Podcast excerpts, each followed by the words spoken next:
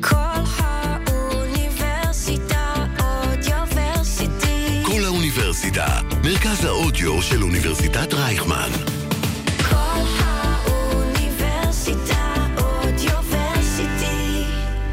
היום בחמוצים נדבר על בקעים, אולי סכסוכים במחאה, על מה שקרה במוצאי שבת. נדבר על המחאה, לאן היא הולכת, מה הלגיטימיות שלה ומה קורה היום בנתב"ג. ובסוף נאלץ גם לדבר על המבצע בג'נין שנפצח היום, ונשאל האם האמון של המדינה, של העם בצה"ל עדיין נשמר. גלעד נמצא בחו"ל, מקווה שיביא לנו טובלרון ויחליף אותו היום דוקטור מומי אגוז. החמוצים מתחילים ממש עכשיו. החמוצים, המערכת הפוליטית על ספת הפסיכולוג, עם הפרופסור בועז בן דוד והפרופסור גלעד הירשברגר. אז שלום למאזינות ולמאזינים. Uh, הפעם זה לא עם הפרופסור גלעד הירשברגר, אלא עם דוקטור מומי אגוז. היי מומי. היי. בוא תציג את עצמך למאזינות ומאזינים שלא מכירים אותך. אוקיי, רשמית דוקטור שלמה אגוז, מומי אה, קוראים לי משפחה וחברים ואנשים שונים כמוך וכמו גלעד. ברדיו אתה מומי. מו- כן, אצלכם מומי, ברדיו בוא. בוודאי. אני מלמד במכללה האקדמית הדסה וגם אה, יועץ מדעי. אני איש מדע המדינה, אז היום המערכת הפוליטית תהיה קצת על ספת מדען המדינה. אנחנו נאלץ היום קצת לראות מה קורה בחיק מדען המדינה, ונשמע גילוי נאות, מומי הוא אה, אה, חבר ותיק גם שלי וגם של התוכנית, נמצא איתנו בכל העונות. מדי פעם אנחנו מקפיצים אותו למילאים והוא קפץ אלינו היום. אה, מומי, אתה, אנחנו נתחיל במוצאי שבת, או רוצה, רוצה לדבר על נתב"ג? אני רוצה לדבר? על, על שאלות שעולות סביב המהלך של היום, המהלך של המחאה. נראה שיש כמובן הסלמה ויש קדימה. אה, אה, שאלות טקטיות על האם נתב"ג או משהו אחר, אבל ברור שיש כל הזמן את הפוטנציאל הזה של העימות הגדול, Mm-hmm. שבתקופה, אתה יודע, בתקופה הראשונה, Mm-hmm. עד שנתניהו הקפיא את, את החקיקה לכאורה, נגיד ככה, אה, דובר הרבה על משבר חוקתי. וכולם חושבים האם נחזור לשם. ואני חושב ששאלה גדולה שנמצאת באוויר היא, אה, מה, מה המטרה והאם בסופו של דבר האנד גיים שצריך לחשוב עליו במחאה הוא משבר חוקתי ובג"ץ שיפסול את החקיקה. רגע, אתה, אתה מדבר פה, תקשיב, סליחה. אה, אנחנו פה בתוכנית משתמשים במונחים מסובכים פסיכולוגיים, לא במונחים פסיכ... אה, מסובכים משפטולוגיים. לא יודע מה זה משבר חוקתי, לא יודע מה אתה אומר עכשיו, אתה אומר מילים, אתה צריך להסביר אותם. מעולה. זה אחד הכללים של מעולה. התוכנית. שמדובר, התרחיש שדובר עליו הרבה הוא שהקואליציה בסופו של דבר, בעקבות פיצוץ השיחות כרגע או מה שלא יהיה, כן תחוקק אה, הפיכה משטרית על מלא, אם יורשה לי להשתמש במונח הזה, אני חושב שהוא מונח נכון יותר מרפורמה. אוקיי. וכאשר זה לגמרי, יהיה- לגמרי מותר בתוכנית. וכאשר זה יקרה, זה יגיע לפתחו של בג"ץ, אם, וככל שזאת תהיה הפיכה משטרית יותר על מלא, גובר הסיכוי שבג"ץ אה, יפסול את המהלך כלא חוקתי. זאת אומרת, אתה אומר, אולי האנד גיים של המחאה הוא דווקא לא למנוע את חקיקת החוקים, אלא להוביל לכך שהחוק יחוקק בשביל שבג"ץ יתנגד מולו, ואז נהיה כמו עם אותה סיטואציה של יולי אדלשטיין, שאמר שאם בג"ץ רוצה לבוא לפה ולכפות עליי לכנס את המליאה, שיביא את המשטרה של בג"ץ. אז אני דווקא אומר... לשם אתה רומז? אני רומז, יש אנשים שמרגישים שאם כבר מוליכים לשם, עדיף שזה יקרה, ואני חושב שאני אנסה להגיד כאן למה לדעתי זאת תהיה הדרך הגרועה ביותר כן, של אני- המאבק אני- אני מסכים איתך. לנצח. זה דרך הגרועה ביותר, אני אה, מסכים. ואני קודם כל, בתמצית של התמצית, רק דבר אל המ... בתמצית, דבר אל המיקרופון ואל תכה עם הידיים על השולחן. זה קדימה. עם העט? אני עושה את זה בעדינות. כן. בתמצית של התמצית זה יותיר את המשטר הדמוקרטי, גם אם הוא ינצל מריקונו מתוכן ומערכים של דמוקרטיה ליברלית, משטר נכה לטווח ארוך, והבעיה תהיה לגיטימציה למשטר. עכשיו תרשה לי, הבאת אותי כאיש מדע המדינה. לגיטימציה למשטר, אתה צריך בדיוק, להסביר לי מה בדיוק, הכוונה. בדיוק. ה- אוקיי. הבאת אותי כאיש מדע המדינה, אני אצטרך להסביר מה זה לגיטימיות. קודם כל, לגיטימיות זו האמונה, אם, אם להתייחס למשל בקלאסיקה של מדע המדינה לחוקר הנודע סימו מרטין ליפסט, לגיטימיות זו האמונה שמשטר מסוים הוא המשטר הראוי, הוא תואם לערכים שעל החברה אה, ללכת לאורם, וכדי לבנות את זה יותר טוב, למלא... רגע, לאט לאט לאט לאט. כן. ההגדרה, בוא נחזור אליה שוב, שהמשטר הוא משטר הראוי ראוי. ביותר, הוא תואם את הערכים שאנשים בחברה מאמינים בהם. כשאתה מדבר על משטר, אני רוצה להבין, מדברים על סגנון אה, דמוקרטיה, תיאוקרטיה, זה, או אה, ראש הממשלה הנוכחי אולמרט? לא, לא, לא, לא, זהו. צריך להבדיל בין משטר לבין שלטון. אוקיי. אתה יכול בדמוקרטיה להחליף שלטון ולראות את המשטר כלגיטימי. אבל כי כלי המשחק לגיטימיים. נכון. זאת אומרת, אם השופט הוא לא בן זונה, והמגרש הוא ישר, והכדור הוא עגול, אני יכול, אה, כאוהד הפועל, אני רגיל לראות אותנו מפסידים, אבל אני אומר, המשחק הוא לגיטימי. אוקיי, אז אני נכון, אני רוצה קצת לצקת תוכן במשמעות של הלגיטימיות הזאת, ואולי בגלל שעוד נדבר קצת על האתוס הצבאי במחאה, אולי כדאי להזכיר שכל דבר, לא רק בצה"ל, גם אה, בהרבה... מערכות מושגים מת- מתחלק לשלושה חלקים. אז אני אנסה לבנות את מושג הלגיטימיות מלמטה, באמצעות שלישיית מושגים ואז עוד שלישייה. אוקיי. המושג הבסיסי במדע המדינה, שנתחיל ממנו, הוא עוצמה. עוצמה, כמו שבכלכלה המטבע הוא כסף, הדבר העיקרי הוא כסף, בפוליטיקה אנחנו מדברים על עוצמה. ומהי בעצם עוצמה? העוצמה זה היכולת של, אני מתמצת כאן דיון ארוך, ברור. היכולת של מישהו לגרום למישהו אחר לפעול אחרת משהיה פועל אלמלא כן. לעשות משהו או להימנע. אה, למשל, בוא נדמיין רגע מצב שמישהו מבחוץ נכנס כרגע לאולפן שאנחנו כאן, והוא אה, בריון קשקשים גברתן, אה, אנחנו לא יכולים עליו, אוקיי? והוא מחליט לפוצץ את השידור ולשלוח אותנו הביתה. כן. אין לנו דרך למנוע את זה. יש לו, הנה, שומע, אתה שומע, שומעים ברעש את המכות. ממש שומעים כן. את המכות שהוא מכה על הדלת עכשיו. אז הוא מעיף אותנו מכאן, יש לו עוצמה, אנחנו לא יכולים להימנע מזה. מה- אוקיי. אבל השאלה היא כזו, מה אין לו? הבנתי, אתה אומר, אין לו את הלגיטימיות להיכנס, ולכן לא אני. יכול להתכנס לו ולהתקשר למשטרה? לא? קודם כל אין לו זכות, אין לו את הסמכות. אוקיי. ואפילו לרשויות האוניברסיטה יש את הסמכות למנוע, לדרוש- ממנו שלא יקרה כאן, כן. שלא יקרה לטפל בזה. סמכות היא הזכות להפעיל עוצמה. סמכות היא הזכות להפעיל עוצמה. ומהי לגיטימציה? לגיטימציה שאני מקבל את זה שיש לו את ההכרה הסמכות. בזכות, כן, ההכרה בזכות אוקיי.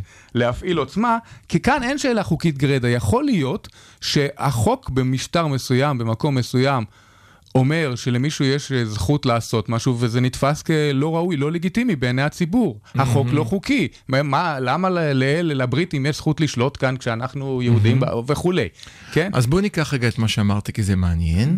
חלק מהוויכוח שאנחנו רואים היום, למשל, בעקבות המחאה, גם בקרב אה, אה, תומכי... אה, בן גביר, אני מחפש שם לקרוא לזה שהוא יהיה פוליטיקלי קורקט מספיק, אבל. בסדר, אין לי בעיה, כהניסטים החדשים, הוא הוויכוח הזה, למה אתם לא מפעילים עוצמה כנגד אלה והפעלתם עוצמה כנגד אלה, אם אתה זוכר? נכון. למה אתם מרשים לשמאלנים האנרכיסטים לחסום את הכבישים, ואת הציונים המדהימים שנלחמו אה, אה, בשטחים, אתם כה אלימים כלפיהם, והצד השני, שלנו, אומר הפוך. למה אתם נותנים לפוגרומיסטים להשתולל בשטחים, ואותנו מכניסים לזינזנה שישה אנשים אה, מאחים לנשק שעמדו ליד באזור למקום שבו אולי קרה משהו, אז השופט משחרר אותם מיד אה, כי אין שום אני תיעוד. רוצה בכל זאת, בגלל, בגלל שאני לא רוצה להיכנס לפינות לפני שתתחיל לסמן לי עם הידיים שהזמן הולך ומתקצר. יש לך אז- זמן. אז אני- אז אני הייתי רוצה להגיד ככה, על פני השטח, בטיעונים שבאים לגייס לגיטימציה זה עולה. אני חושב שזה, אבל הם משתמשים באותה שפה של שוויון בפני החוק, שני הטיעונים כאן, ואני חושב שזה עמוק מעניין. יותר. שיגאל עמיר, שהוא מאותו זרם, בסופו של דבר, מאותו זרם, עשה את מה שעשה וניתנה לו הזדמנות לדבר בבית המשפט, הוא דיבר על הקשר בין הפעולה שלו לבין הסתירה בין מדינה יהודית למדינה דמוקרטית. כאן יש דה-לגיטימציה של כל הקונסטרוקציה הזאת של מדינה יהודית ודמוקרטית מצד ימין, מצד המדינה היהודית.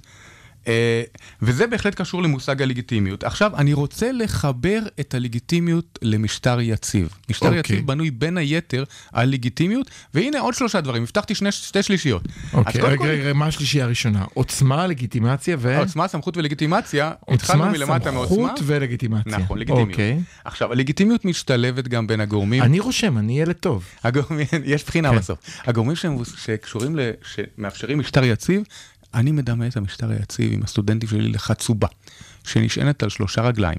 קפל אחת, שלוש רגליים, אומרים שלוש. שלוש רגליים. סליחה, שלוש כן, רגליים. וואו, סליחה, כן. טוב, זה- לא- יכול להתאפק. נכשלתי במבחן בלשון. כן, כן. אז קפל רגל אחת, יתערער, קפל שתיים, ייפול. מה הן שלוש, רגל, שלוש הרגליים? אה, אמונה, מהמם. שזה הלגיטימיות, זו אותה הגדרה, אמונה שהמשטר תואם לערכים. אנחנו מבינים שלגיטימיות כרוכה בערכים. רגל נוספת, אינטרס. כלומר mm-hmm. שהמשטר יהיה אפקטיבי עבורנו ויספק את צרכינו הבסיסיים. ונניח שאנשים לא מאמינים בלגיטימציה, בהצדקות למשטר, אבל טוב להם בו, הם עדיין לא ימהרו לצאת לרחובות mm-hmm. ולהפיל אותו. Mm-hmm. ואגב, אם הם כן מאמינים במשטר והוא נקלע למשבר, זה נותן לו איזשהו מרחב תמרון. תשווה למשל במשבר הכלכלי הגדול, השפל הכלכלי הגדול של שנת 29 ואילך, mm-hmm. שתי מדינות, ארה"ב וגרמניה. אוקיי. ההבדל העיקרי היה שבגרמניה הדמוקרטיה לא רק הייתה צעירה, אלא כפויה מבחוץ בעקבות מלחמת העולם הראשונה, והציבור mm-hmm. לא הזדהה איתה. אוקיי. בארצות הברית כבר הייתה מסורת דמוקרטית מאז סוף מלחמת האזרחים.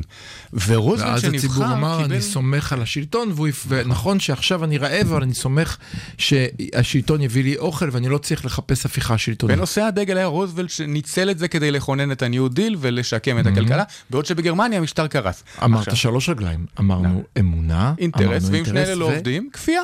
כפייה. כפייה. אה, מפעילים כפייה כנגד רצון האנשים כדי להשאיר את המשטר על כנו, ואני שואל כאן שאלת אגב, מתי תהיה המשטרה יותר אלימה? כפי- כפייה שנייה אחת, אני רוצה רגע לראות שאני מבין.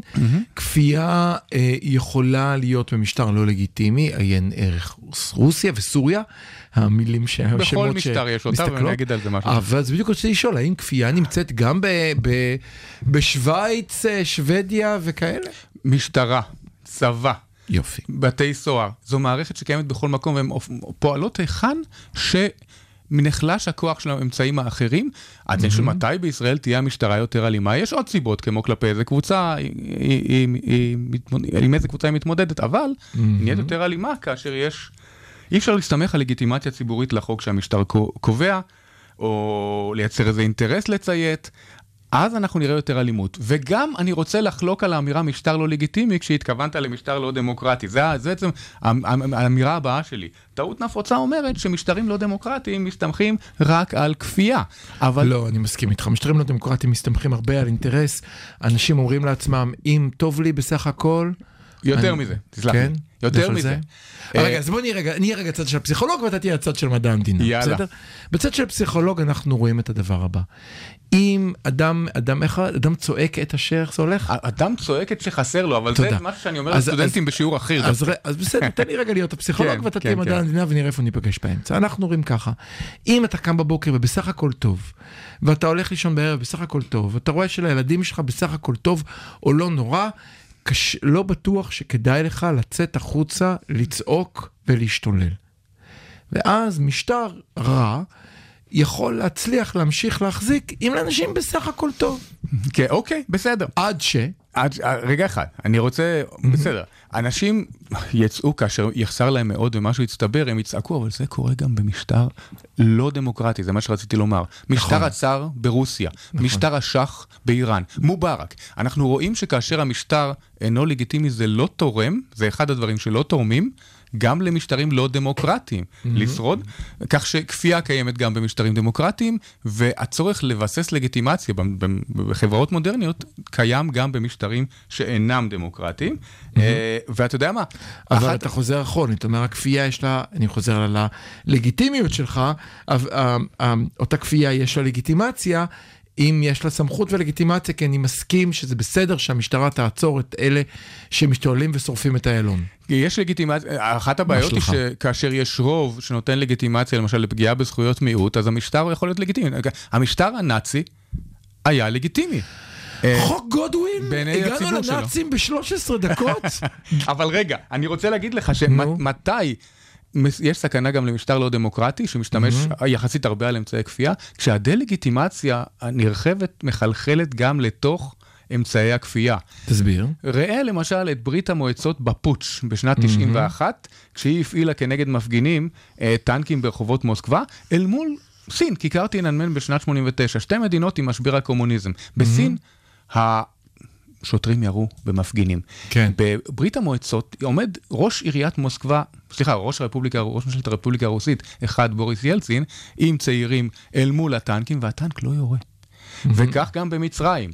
המפגינים, בזמן מובארק, המפגינים חיבקו את החיילים והחיילים לא ירו. זה הרגע שבו משטר לא, דמוק... לא, לא דמוקרטי נופל בגלל דה-לגיטימציה בסופו של דבר, כי אי אפשר גם להפעיל את מערכות הכפייה. מה לכל זה עכשיו? אוקיי, תודה רבה. ולמשבר אני חיכיתי החוקתי. לזה. אז בואו רגע, אני, אני אעשה סדר, כי אתה פה סיבכת את המאזינים שלנו שהם חובבי פסיכולוגיה, לא מדע המדינה.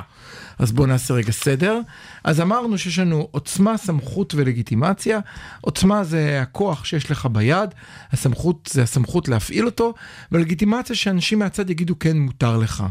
הצד השני, השלישייה השנייה שדיברת עליה, היא הלגיטימיות, האינטרס וכפייה, זאת אומרת לגיטימיות של שלטון, אינטרס השלטון מספק את צרכיי, וכפייה אם לא אני אקבל בראש. אבל הראיתי שלגיטימיות מאוד חשובה גם למשטר שמתבסס הרבה על כפייה, ויציבה יותר מהאינטרס, כי אם אתמול שגשגנו והיום יש משבר כלכלי, האפקטיביות של המשטר יורדת בשנייה. לגיטימיות כרוכה בערכים, ולכן אם היא איננה קשה לבנות אותה, אבל אם היא ישנה, יש זמן עד שהיא תיחלש וזה מאפשר למשטר. אני, אני, אני אגיד כאן משהו... לפני שאתה מחבר, אני חייב לשאול אותך שאלה קטנה, תראה. כן. האם הדברים האלה נכונים גם לעולם, לאלפי שנות קיום העולם לפני 100 שנה?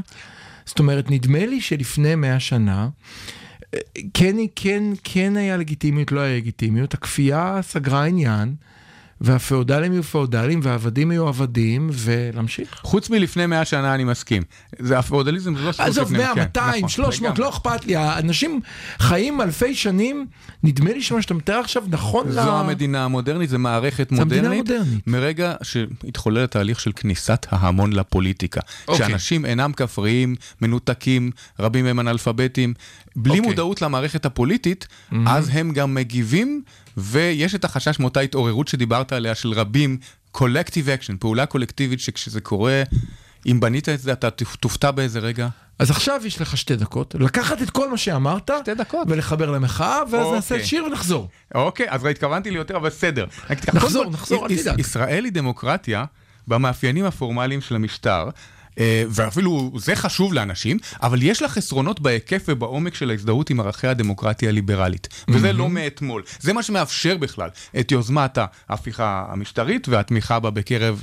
בגלל שאנחנו אומרים, מהעם. אם אנשים נבחרו, יש להם לגיטימציה לחוקק חוקים. וזהו, וזו דמוקרטיה ותו לא, אבל הערכים הליברליים, ערכי החירות והשוויון של כל אדם, זכויות המיעוט, פחות חזקים. עכשיו, ההסתייגות הגוברת מההפיכה עכשיו בקרב חלק מתומכי הליכוד, לא מעידה על זה שאנשים ראו את אור הדמוקרטיה הליברלית, אלא מבוססת על שני דברים, אני חושב. אחד, אה, זה נראה מהלך מרחיק לכת, ושנית, ערך אחדות העם. כלומר, זה לא נעשה בהידברות, זה לא נעשה בגיבוש הסכמה בטרם חקיקה, ובמצב הדברים הזה, וזאת הנקודה שלי, בלימת ההפיכה חייבת להתבצע בדרך שמבקשת לאבד מינימום של לגיטימציה מקבוצות שונות בעם. זאת אומרת, אתה עכשיו חזרת להתחלת הדיון, שבו אמרת שיש אנשים במאבק נגד ההפיכה המשטרית, שאומרים, עדיף לנו שיחוקק החוק, הכי גרוע שיהיה, שבג"ץ ייכנס בהם ונגיע למשבר. אתה אומר, חברים, זה לא יעבוד בגלל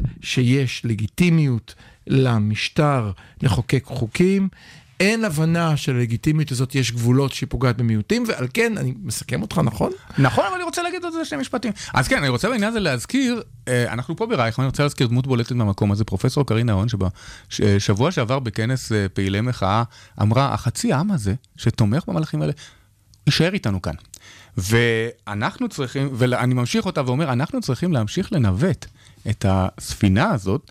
באופן שמבק... שמכיל אותם ומבקש לחזק את הלגיטימציה של המשטר הדמוקרטי-ליברלי גם בקרבם.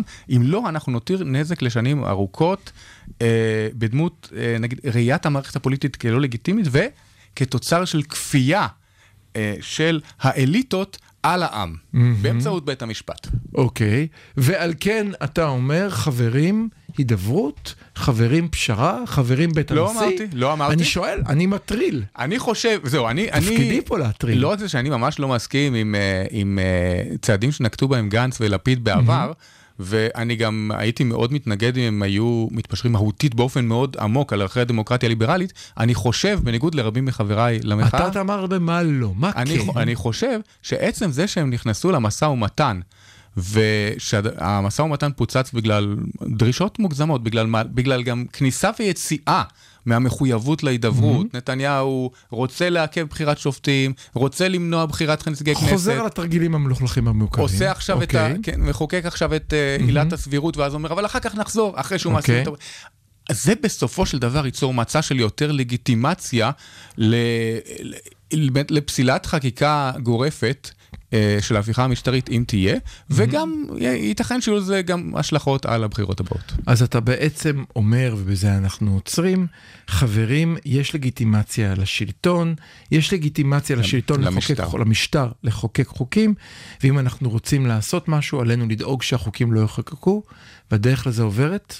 אני אומר, יש, ברחוב? יש לגיטימציה, אבל אין לגיטימציה להפוך את הדמוקרטיה למשהו ריק מתוכן. אנחנו מקווים שכך עוצרים לשיר וחוזרים ונמשיך לדבר על המחאה ועל אירועים מעניינים במוצאי שבת. כבר חוזרים. כל האוניברסיטה אודיוורסיטי. כל האוניברסיטה, מרכז האודיו של אוניברסיטת רייכמן. החמוצים, המערכת הפוליטית על ספת הפסיכולוג, עם הפרופסור בועז בן דוד והפרופסור גלעד הירשברגר.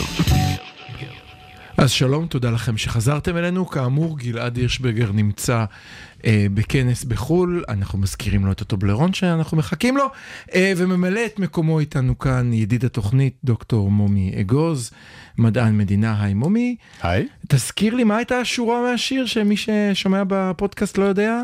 אם לא תקום להיות אזרח, הם יעשו אותך נתין. אם לא תקום להיות אזרח, הם יעשו אותך נתין. אני חושב שזה דרך יפה לדבר על המחאה, אנחנו עדיין בתוך המחאה.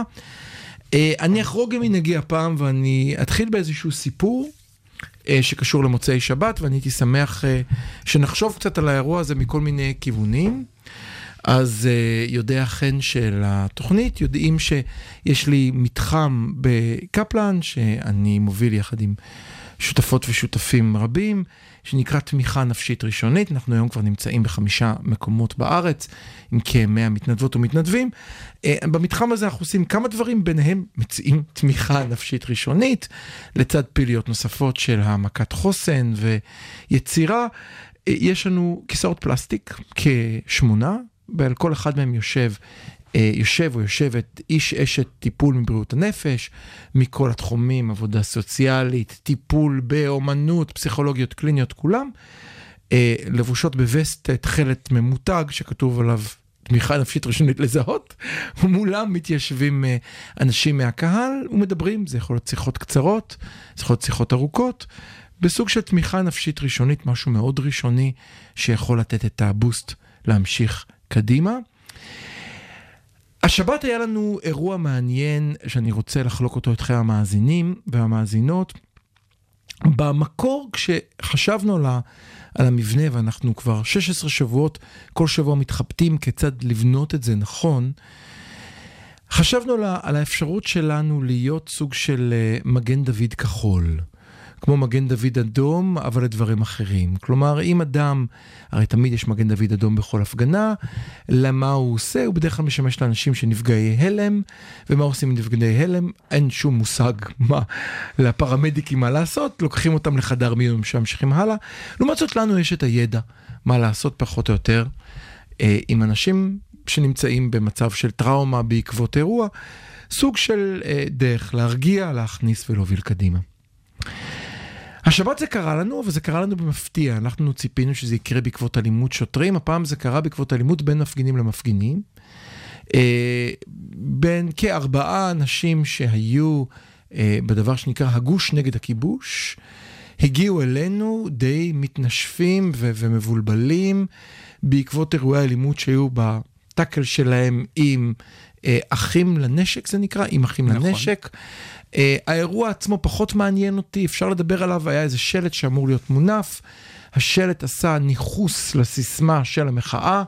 הש... הסיסמה של המחאה זה, איך זה הולך? אה, לא שותקים ל, לא מאפשרים ל, איך זה הולך? משהו... נכון? חובה להתנגד. חובה להתנגד, אז הם פשוט עשו חובה להתנגד לאלימות המתנחלים, מתוך רעיון שכשזה יצולם למעלה מהרחפן, הטענה של אחים לנשק, שהכל לגיטימי, אני לא נכנס לזה. כל טענה של כל צד היא לגיטימית, לא לזה אני נכנס לרגע, היא של, אה, אה, שיש כאן ניכוס של המחאה, זה נגמר בתקל אלים, שני הצדדים היו אלימים אחד כלפי השני, בסופו של דבר, כך לפחות התיאור.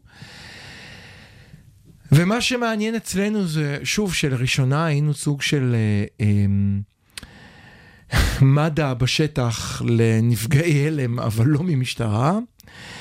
ושתיים, שהיה לנו רגע אה, שחשבנו עליו הרבה בכלי עצמנו, כשאנחנו יושבים יום אחר כך ועושים אוורור עם המטפלות והמטפלים. ישבה, ישב מישהו או מישהי, לא נחשוף, והצביע הצידה ואמר, את רואה אותו או אותה עם החולצת אחים לנשק? זה האנשים שתקפו אותי. רק שאותו בן אדם ישב גם הוא על כיסא פלסטיק ושטח את ליבו על הדברים שגורמת לו, שגורם לו ההפיכה השלטונית, והיינו לעזר לשני הצדדים. וזה השאיר אותנו מאוד מבולבלים, זה גם השאיר את המטפלות והמטפלים שלנו מאוד מבולבלים, כאשר חלקם אמרו, אני מתנגד לגוש נגד הכיבוש במאה אחוז, אבל בא אליי לרגע בן אדם שחווה אלימות ואני פה לובש וסט, ואולי אני מתנגד לזה שהוא הניף את השלט, אבל באותו רגע אני עם וסט שכתוב עליו תמיכה נפשית ראשונית, ואני הפכתי למד"א. וזה עורר בי הרבה מחשבות, גם הרבה מחשבות על, על השאלה. זאת אומרת, אני אולי אציף לך נקודה אחרונה אחרי השיחה הארוכה שלי, לא התכוונתי שזה יהיה כזה ארוך. נקודה נוספת שעלתה אצלנו הייתה משהו שהוא כמעט מטאפורי, סליחה, פסיכולוגים, תסלח לנו. הרי זה אחים לנשק. הייתה הרגשה של החבר'ה שהגיעו מהגוש נגד כיבוש, שהאחים בגדו בהם. הנה מקום שבו אני יכול להגיד כיבוש, שבו אני יכול לעשות דברים, ובו מותר. זה מקום קטן, מוגדר, עם גדרות מסביב, שבו מותר לי להיות מי אני, שבו מותר לי להשתולל, להגיד את עצמי, למחות את מחאתי.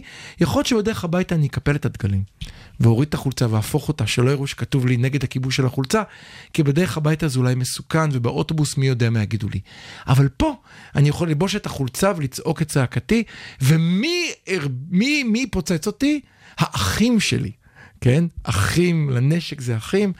הריב המשפחתי הזה פער פצע, וגרם לי להרבה הרבה מחשבות ודאגות אה, אליך. אני מעביר אליך, קדימה. נו. אוקיי, טוב, אני, אני, האמת, אני רציתי. להעלות כל כן. מיני דברים אחרים שאני מקווה שאני אוכל להעלות, אבל אני אגיד כמה דברים על זה, כי גם אני לאט. חושב, תיאור הדברים, אה, צריך להתייחס אליו. קדימה. אני לא בטוח שהשלט חובה להתנגד בהקשר של השטחים, הוא... הוא מה שמקומם הרבה מהמפגינים, ואפילו אולי באחים לנשק. אחת הקריאות הזכורות היטב, שהרבה אנשים שהם לא מפגינים גוש בחווארה? הכיבוש, בדיוק ככה, איפה הייתם בחווארה, ביקורת קשה מאוד. ובכל זאת, זה השלט שעורר את האלימות, זה לא הדגל זהו, פלסטין. זהו, לא, לא ממש. התיאור הוא... אה, זה אז אחרת? השאלה היא את מי אתה שואל. הבנתי. מהכיוון האחר, אני שומע כמה דברים. קודם כל, הייתה צעדה שהתחככה עם המקום ש... הוא לא הייתה במקום שבו נמצא הגוש נגד הכיבוש, אלא התחככה עם המקום של האחים לנשק, אוקיי. והתפתח איזשהו עימות על הרקע הזה. זאת אומרת, גם בתוך המשפחה אנחנו דואגים שלכל אחד יהיה חדר משלו. האחים לנשק יז- יזכירו, ואני מבין שזה נכון מהמידע שאני מקבל, שהאדם הפרטי שהשתמש בגז פלפל הוא אדם פרטי שאני זוכר עוד מימי בלפור, שהוא... שהוא איש הגוש נגד הכיבוש עכשיו, נכון. וזה מה שהצית את המהומה, לדעתי, לא, אף אחד לא היה מדבר על מריבה בלי שימוש בגז פלפל, אבל הסיבות כאן הן אינדיבידואליות ולא קשורות. לא מעניין אותי עכשיו. נכון. אוקיי. עכשיו, אני רוצה לדבר על סימבוליקה, אבל אני אקלקל לעצמי קצת במה שאמרת. ניגשו אליכם הרבה אנשים מהגוש נגד הכיבוש. לכאורה, לא הרבה, ארבעה. מבחינתי זה הרבה, אבל כן. לכאורה מעניין, כאילו, זה סימבולי שהנכונות לבקש עזרה, להודות בחולשה, באה מאלה שהמסר שלהם הוא נגד שימוש לא, לא, בכוח ולא אני- מבעלי האתוס הצבאי, אני אבל אני אקלקל לא. לעצמי. אני לא, לא, אקלקל לעצמי. אני חייב לעצור כאן כי זה לא נכון. אה, חשוב לומר, אה, אה, קודם כל אנחנו, לא, אני מצטער, אני חייב להגן על לא, מה אני- שאני אני- עושה. אני הולך ל- לקלקל לעצמי. מגיעים אלינו גם, גם הרבה מאוד אנשים מאחים לנשק.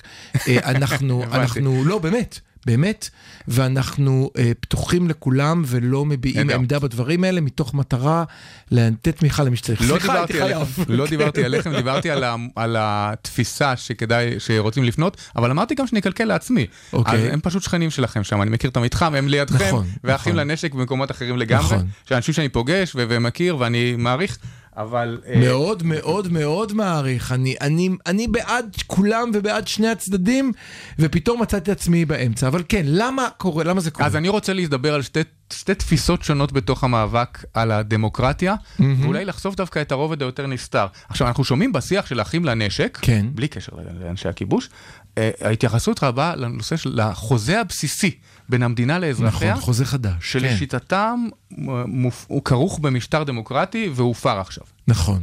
וזו התפיסה שהם מבטאים. אני חושב שזה מעבר למשטר הדמוקרטי, יש איזה רובד נסתר מהדיון הציבורי הגלוי, כי הוא אקדמי, הוא נוגע בתיאוריה, מודל אקדמי רלוונטי, וזה מצבה של הדמוקרטיה ההסדרית. עכשיו אתה כמובן תשאל אותי, מה זה, מה, מה אלוהים, אתה... אנחנו מדברים פה על אגו, על, על, על, על קונפליקטים בין קבוצות, ואתה מביא לי מילים כאלה שאני לא מבין מאיפה הבאת אותם. נו, תסביר. דמוקרטיה הסדרית זה סוג של משטר דמוקרטי שיש גם דברים שמבחינים אותו מהדמוקרטיה הליברלית הרגילה, וחוקרים זיהו אותו, בעיקר החוקר ארן לייפרט, אבל אחרים גם, אה, זיהו אותו כמתאים לישראל. זו דמוקרטיה שמתאימה לחברות שסועות עמוקות. אנחנו יודעים שישראל היא כזו, שאין, הקבוצות בהן לא יכולות להגיע להסכמה על עניינים מאוד אה, יסודיים, עניינים שבנפשם. בחברות כאלה יש קושי ליצור קונסנזוס רחב, ואם נחזור למה שדיברנו לפני השיר, מאחר ולגיטימציה חשובה לדמוקרטיה, אז צריך מידה של הסכמה. אה, הסכמה בין קבוצות בחברה, וקשה להשיג אותה. בדמוקרטיה הסדרית זה לא הסכמה כללית על ערכי יסוד, כמו מהסוג שאמרתי שאין כל כך אצלנו, ליברלים או משהו כזה, אלא היא מושגת באמצעות שיח בין ההנהגות של הקבוצות השונות, אוקיי. האליטות. והסדרה ביניהם, פשרות שהן עושות, בעוד שהציבורים עצמם של הקבוצות השונות אה, חיים את חייהם כמה שאפשר בלי חיכוך נרחב, כי זה ייראה כמו המפגש בין אחים לנשק לבין, לבין הכיבושניקים, כן, אם אוקיי. יהיה חיכוך נרחב. אז מה המאפיינים של ההסדרה הזאת? בין היתר, ההנהגות מסכימות שלא לחצות זו את הקווים האדומים של זו, ולאפשר אוטונומיה רחבה לקבוצות שמנס... קבוצות מיעוט שמנסות לשמור את ייחודן. אתה מדבר על בני ברק כאוטונומיה. אפשר גם, אבל לפני זה, לא לחצות קווים אדומים, למשל, אם כל הכרעה באיזשהי נושא, הכרעה שהרוב יכול לכפות למשל, אה, תהיה בגדר הכנעה של קבוצה אחרת, באופן שממש חוצה את הקווים האדומים ברור, שלה, או ברור. את הירק ובל יעבור, מחליטים שלא להחליט. למשל, במדינת ישראל, מיום הקמתה, עלתה שאלה על הפרק, שאלת החוקה. אוקיי. והסיבה שהחליטו לא להגיד שלא תהיה חוקה ולא להגיד שכן תהיה חוקה, אלא להתחיל לחוקק חוקי יסוד בשאיפה ליום שאפשר יהיה להגיד אותם לחוקה. למה?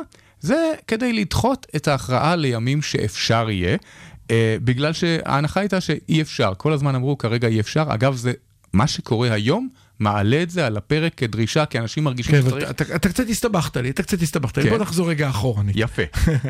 אתה אנחנו נגיע- אמרת- אני מדבר על אחים לנשק והאתוס שלהם, אוקיי? יופי. אז האתוס של אחים לנשק, שאני מאוד מתחבר אליו, אומר, אנחנו בבעיה, המדינה מפרה את ההסדר שלה מולנו, אבל רק זה. דורשת מאיתנו להמשיך ללכת ולעשות מילואים. אבל זה מתחבר להסדרה במובן הזה. אני חושב אוקיי. שמהדברים של אחי לנשק, מהדהד את התחושה שהציבור החילוני התחשב בצורכי הציבור הדתי, זה באקסטרה, לא כמו שמקובל בדרך כלל בדמוקרטיה, מתוך הבנה של צורכי הקבוצה הזו. אה, מכסת תלמידי ישיבה שלא התגייסו והלכה ותפחה לרוב רובו ומניינו של הציבור החרדי הצעיר, אה, קצבאות לתלמידי ישיבה וכולי, והיוזמה הנוכחית של ההפיכה המשטרית, שהחרדים שותפים לה, יותר מכל צעד קודם, שומטת את היסודות שעליהם בנויה ההסדרה. אוקיי. זאת הנקודה. עכשיו, הנכונות שהייתה לשרת... אני שומע את מה שאתה אומר עכשיו לא מעט, גם כשראיינתי אותם פה ברייכמן, בכנס הרצליה, אמר אחד מהמנהיגים בדיוק את המילים האלה, אה, אי אפשר להמשיך ככה, ההסדר הישן לא רלוונטי, צריך הסדר חדש, חוזה חדש בין המדינה לאזרחיה. עכשיו המחלוקות, השסעים המילים עמוקים. שסעים עמוקים קיימים וצריך יהיה להסדיר, אני לא בטוח שהם נגד הסדרה, אבל לא, לא, הם ממש בעד כן. הסדרה, הם רוצים רק חוזה חדש, ממש זה השם.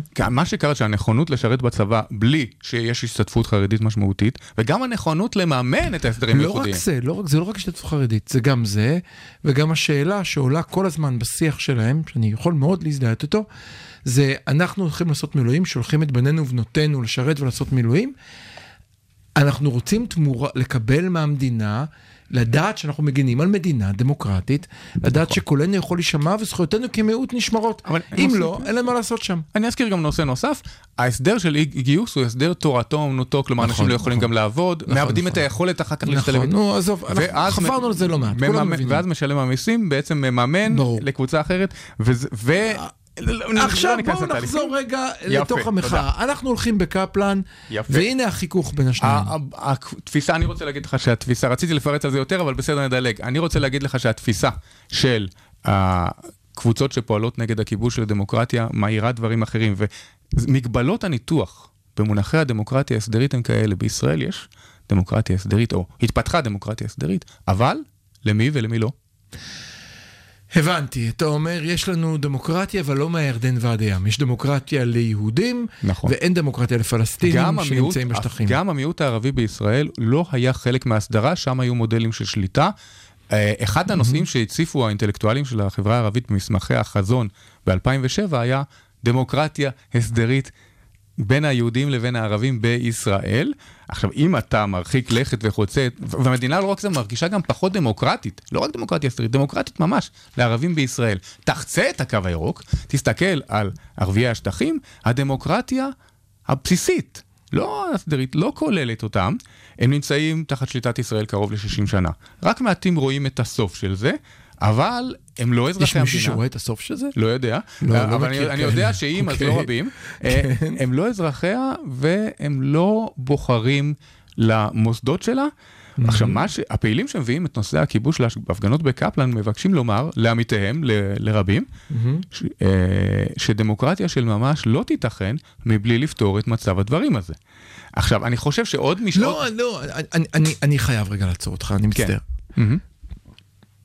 מה קרה? אני נמצא, לא, אני עצרתי רגע, את הנשימה, היה כזה, אתה- ככה רוצים, ברדיו אתה עוצר רגע להסביר שזה חשוב, ואז אתה אומר משפט חשוב, אבל הרסת לי את כל הכניסה.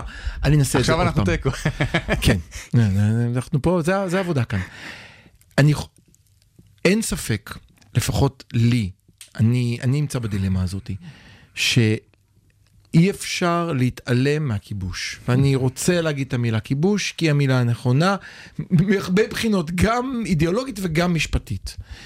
אי אפשר להתעלם מהעובדה שבמרחק נסיעה של רבע שעה מכאן או שעתיים וחצי בפקקים, אנחנו נמצאים ב- ב- בעולם אחר לגמרי מבחינת הדמוקרטיה וחוקים של מדינת ישראל. אין דמוקרטיה. שם. אי אפשר להתעלם מזה. אי אפשר להתעלם מזה. השאלה היא שאלה טקטית. האם נכון. בקפלן היום, לאור מה שאמרת בחלק הקודם, שצריך להגיע אל חצי מהעם שרק שומע את המילה כיבוש, אומר, אני גמרתי איתכם, ולצעוק לו ולשים לו דגל פלסטין בפרצוף, או שמא צריך להגיד בקפלן, רגע, יש הרבה דברים חשובים. אתה יודע מה זה מזכיר לי? זה מזכיר לי את המשא ומתן שניהלו בהסדרי ג'נבה, שבאו ואמרו, ירושלים זה נורא חשוב, בוא נשים את זה רגע בצד, בוא נראה איך אפשר, בלי לדבר על ירושלים, להתקדם לפשרה בין שני העמים, וירושלים נדון אחר כך. האם אפשר לקחת את הנושא הבאמת גורלי מהותי של הכיבוש, לשים אותו על פוז בהפגנות קפלן, בשביל להגיע למטרה שעדיין תהיה לנו דמוקרטיה, שבה ניתן להגיע לרוב שיפסיק את הכיבוש, או שזה שקר. אז יפה, אני, תראה, אני... הסברתי קודם את עצמי? כל- הסברת, אבל אני, אני, אני מסכים איתך בהבחנה. אני מסכים עם כמעט כל הדברים שאומרים בגוש נגד הכיבוש, על החיוניות של פתרון הבעיה לדמוקרטיה. אני מסכים גם אני גם עם זה מכיר את האנשים שנמצאים שם והם חברים טובים שלי. שמחאה, אבל. שמחאה אה, בנושא הזה היא חייבת להיות רחבה ולכלול זרמים שונים, גם ימין, מרכז או שמאל, שמסכימים על היסודות של המשטר הדמוקרטי-ליברלי בישראל, כי בלי לפתור את זה, יהיה גם קשה להציף סוגיות כמו הכיבוש אגב. נכון, בדיוק. אם לא יהיה לנו דמוקרטיה, זה, אז, אז אני חוזר רגע לאותו עימות, שמאוד מאוד כאב לי, ואני חושב עליו כאיזושהי התפוצצות בתוך המחאה, בתוך המשפחה של הריב בין uh, להיות צודק ללהיות חכם. אז אני, נכון, נכון, אבל אני רוצה להגיד, זה לא רק להיות צודק, להיות חכם, אני חושב שזה, הצבעתי על זה שזה הבדל בתפיסות, במיקוד של מהי הדמוקרטיה הישראלית, איך, איך להבין אותה ומה מה צריך להגיד עליה, אבל... האם אני- דמוקרטיה דמוקרטיה הסדרית וזה בסדר שהיא תיגמר בגבולות הקו הירוק? לא, היא חי... היא- או זה הוויכוח? אני מנסה לחדד לא, את הוויכוח מבחינתך. האם המוקד הוא, אה, אחים לנשק חושבים יותר על משהו שעבד בדמוקרטיה בין יהודים ורוצים לשקם אותו, אבל אי אפשר להתמקד רק בזה, אני מסכים. כל אחד מאיר היבט אחר. דגל פלסטין, אתה יודע, אני חושב שזה שייך להפגנה אחרת, אבל אני גם לא חושב שמישהו צריך להתעסק בשאלה אם מניפים דגלי פלסטין, אלא פשוט להניף דגל ישראל. אה, ואני חושב שהמריבה היא מיותרת, ואני אגיד לך ככה, המתח הוא מובן והוא טבעי אה, כשמדובר במחאה שכוללת כל כך הרבה זרמים אידיאולוגיים, אבל אחד התנאים למחאה מוצלחת יהיה שלא תהיה יכולת להכניס טריז ולפצל, והאירוע כן. של שבת לכן בעיניי מעיד על סכנה ממשית למחאה. ההודעה של אחים לנשק בעקבות האירוע אכזבה היו אותי. שתי הודעות. היו לי שיחות עם אנשי אחים לנשק, אז אני ראיתי הודעה שממשיכה את העיסוק בשאלת הדגל שכל מפגין בוחר להניף באופן אינדיבידואלי, אני לא חושב שזה נכון להמשיך ולעסוק בזה. הודעות. אוקיי. ההודעה השנייה היו שתי הודעות. ההודעה הראשונה הייתה הודעה כמו שתיארת. כן. ההודעה השנייה הייתה הודעה שמאוד אהבתי, כי היא אמרה, אה, היא הייתה, הייתה תגובה ממלכתית שאמרה בואו נתאחד ביחד אל מול המטרה האמיתית שאולי בעצם ניסתה להכליל בתוך האחים לנשק. חבל שאנחנו לא כולם. בטלוויזיה, אני חושב שהיינו צריכים לסיים את השיחה הזאת בקטע האלמותי מבריאן כוכב עליון, שהחזיתות השונות לשחרור יהודה מפני הרומאים רבות זו עם זו, ואחד ה... כשהם באמצע מריבה, אחד האנשים אומר, We should be fighting together, ומישהו אחר אומר לו, We do. כן? כן. Judean People's Front and People's Front of Judea. כן, אני חושב שהפער הוא קצת יותר גדול מאלה, אבל, אבל ההומור על יהודים תמיד עובד. עוברים לשיר ומגיעים לחלק האחרון שבו נהיה חייבים להתייחס לאקטואליה ממש. למערכה בג'נין, או איך שלא נקרא לזה, כבר חוזרים. כל האוניברסיטה, מרכז האודיו של אוניברסיטת רייכמן.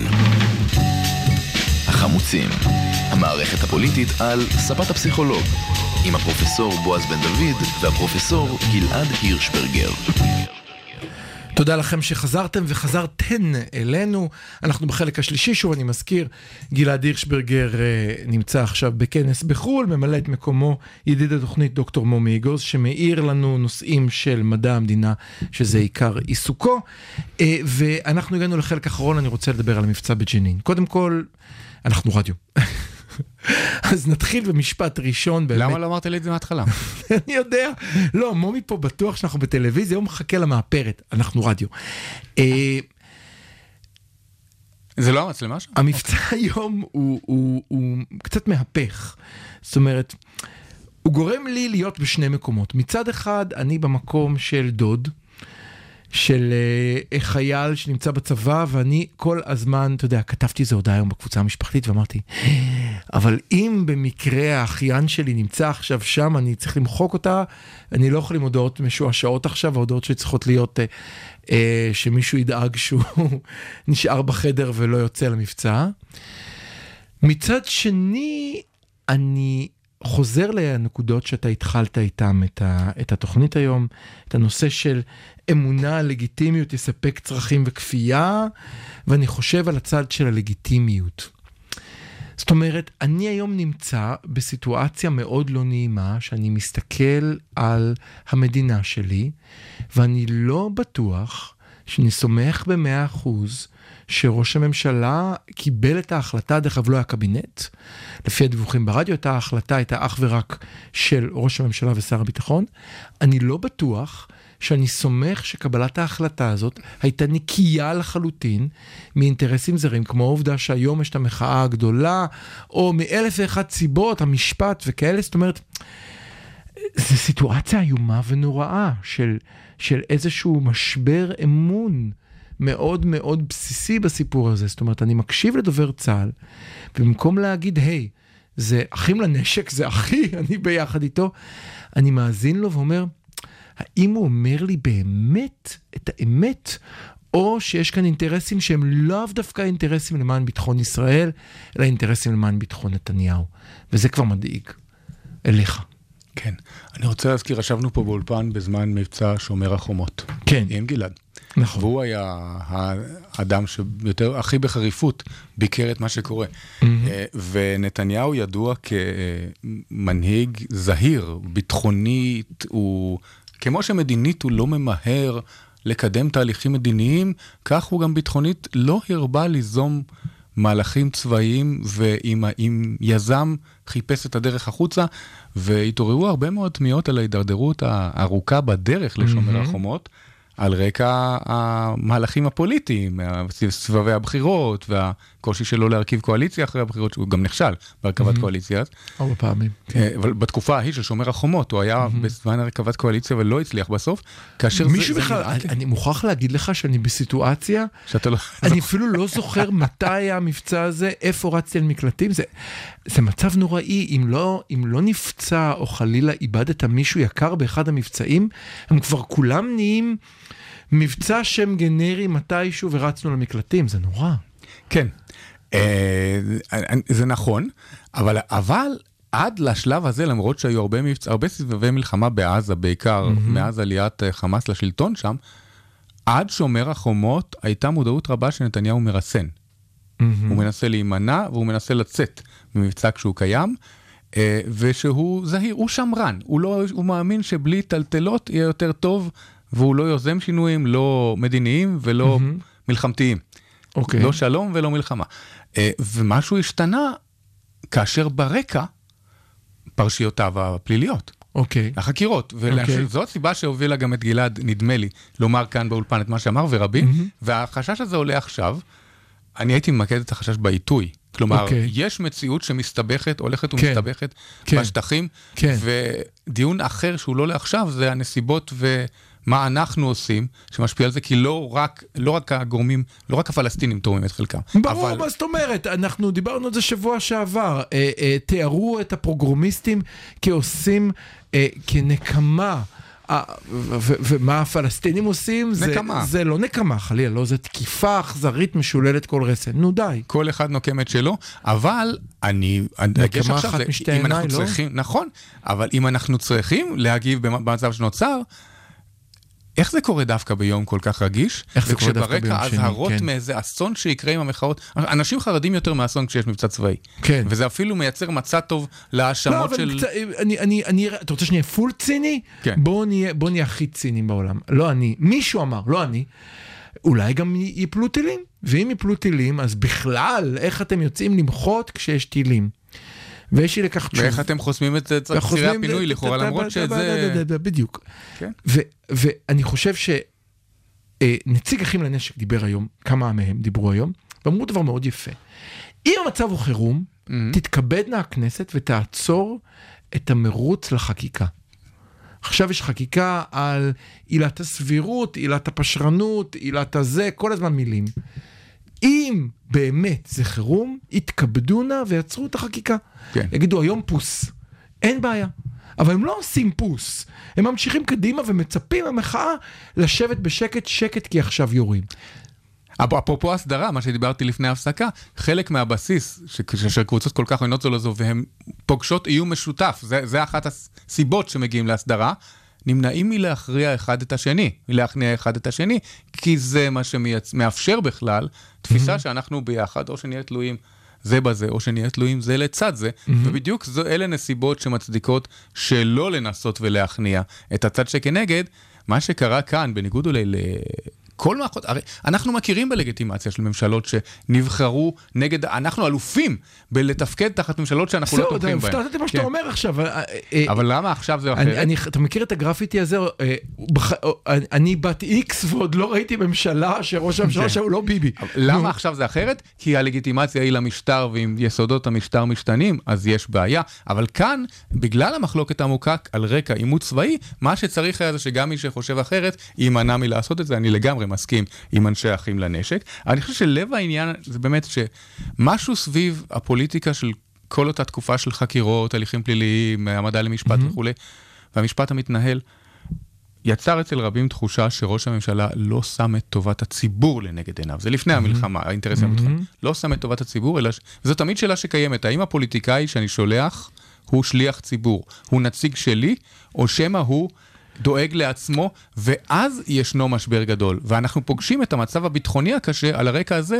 וזה מעורר את הדברים ושוב, שאתה אומר. ושוב אני אומר את זה, אני אומר את זה בהרבה לבטים כי אולי מתמימות, איכשהו יש לי הרגשה שבצה"ל יש מספיק אנשים שאני יכול לסמוך עליהם שלא ישלחו אה, חיילים וחיילות סתם בשביל לרצות את השלטון, אבל, בדיוק. אבל גם להם, גם עליהם מופעלים לחצים. וזה לוקח אותי למה גם שאמרת עליהם בהתחלה. מופעלים לחצים. העלית בפתיח את השאלה של אה, האמון בצה"ל.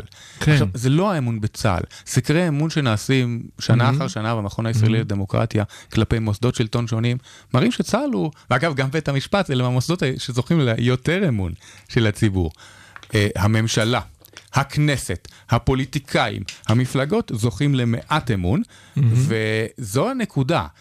חוסר האמון לא מופנה כלפי צה"ל או כלפי הרמטכ"ל, הוא מופנה כלפי המדינאים שמכוונים כן. את המדיניות, וצה"ל צריך לציית להם, חייב לציית להם.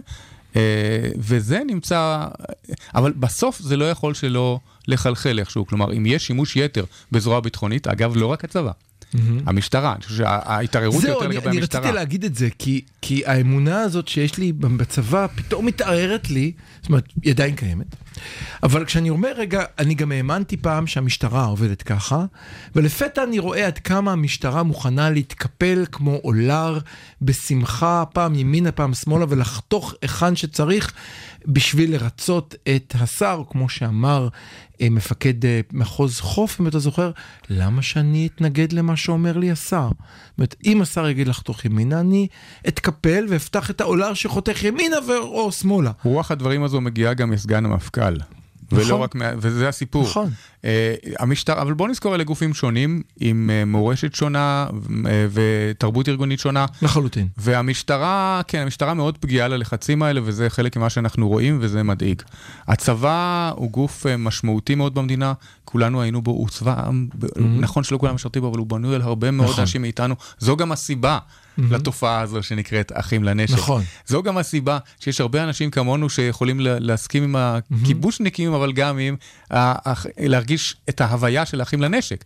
אה, כי... זאת אומרת, שנינו יכולנו בינינו ללבוש את שתי החולצות, בכיף, יכולנו ללכת עם יוצאי היחידה שלנו, עם חולצת האחים לנשק, ויכולנו להיות עם החברים שלנו בגוש נגד הכיבוש.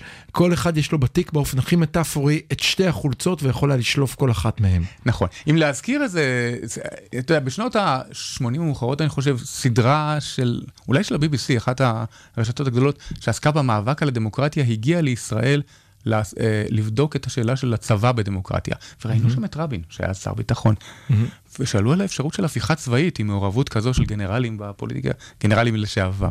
ורבין אמר, לא יכולה להיות הפיכה צבאית בישראל, כי אם יבוא גנרל ויגיד לחיילים שלו, עולים על הכנסת, מקיפים אותה בטנקים, החיילים יצחקו עליו. אתה תלוי בהסכמה ציבורית. נכון. עכשיו, אני חושב שהצבא, יפה. לכן קשה יותר לשנות אותו, ואני חושב שזה לוקח אותנו לנקודה שבה התחלנו. אתה יודע אה, מה, אני אשאל אותך, אני אשאל אותך שאלה מתריסה, האם גדוד נצח יהודה, אתה מדמיין שהוא לא יכול להקיף את הכנסת? אבל גדוד נצח יהודה אין לו כוח אל מול הצבא כולו. אוקיי. אה, זה מזכיר שאלות כבר כשקמה המדינה, פירוק הפלמ"ח. לא כן? יש לזה היסטוריה. אבל אה, אני חושב שזה מחזיר אותנו לנקודה הראשונה, מה יעשו שומרי הסף, גורמי הביטחון בקרב שומרי הסף במקרה של משבר חוקתי? אני חושב שלגבי הצבא יהיה קשה מאוד להשתמש בו.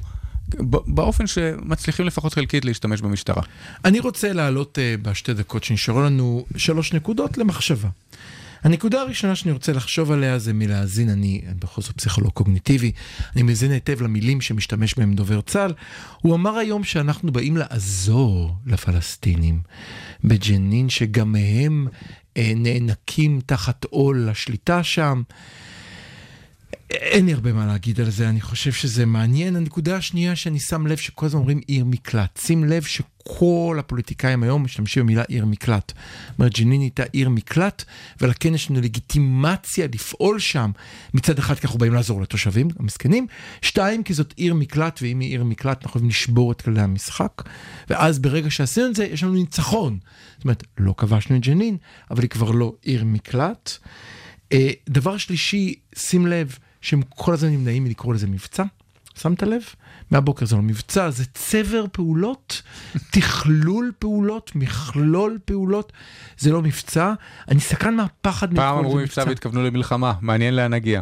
כן, אני, אני, אולי, אולי זה כאילו, לא, שלא רצו להגיד נפחד. אינתיפאדה, שאולי יש משהו אולי אינתיפאדה, אמרו גל טרור. ש- שלא נפחד שזה מבצע. ואולי הנקודה האחרונה, לחצי דקה האחרונה שאני רוצה להעלות, שמעניינת אותי, שים לב מה קרה, ולא הספקנו לדבר על זה, מה קרה למחאה. המחאה בהתחלה הייתה מחאה שהסמל שלה היה מחאת הנשים.